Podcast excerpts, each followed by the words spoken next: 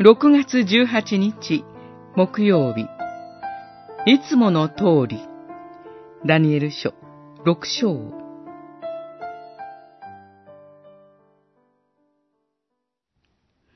ダニエルは王が禁令に署名したことを知っていたが、家に帰るといつもの通り2階の部屋に上がり、エルサレムに向かって開かれた窓際にひざまずき、日に三度の祈りと賛美を自分の神に捧げた。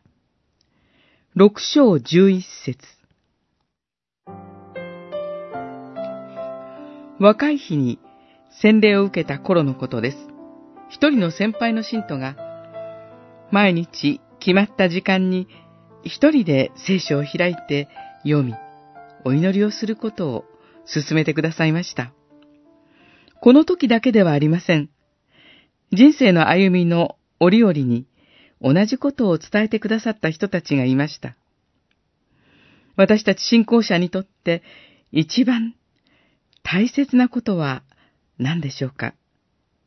それは私が何をするかでなく、神が私に何をしてくださるかです。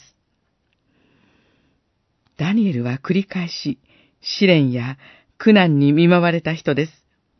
彼は信仰の戦いを立派に戦い抜きました。どうしてこのようなことができたのでしょうか？それはダニエルが英雄だったからでしょうか？そうではありません。このような歩みをすることができた秘密が今日の御言葉で語られています。いつもの通りと語られています。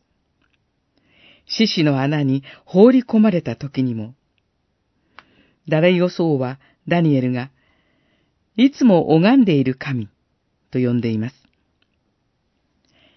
今、私たちはこのリジョイスを通して、御言葉に聞いて、主なる神に祈っています。いつもの通り、試練の中でもきっと支えられます。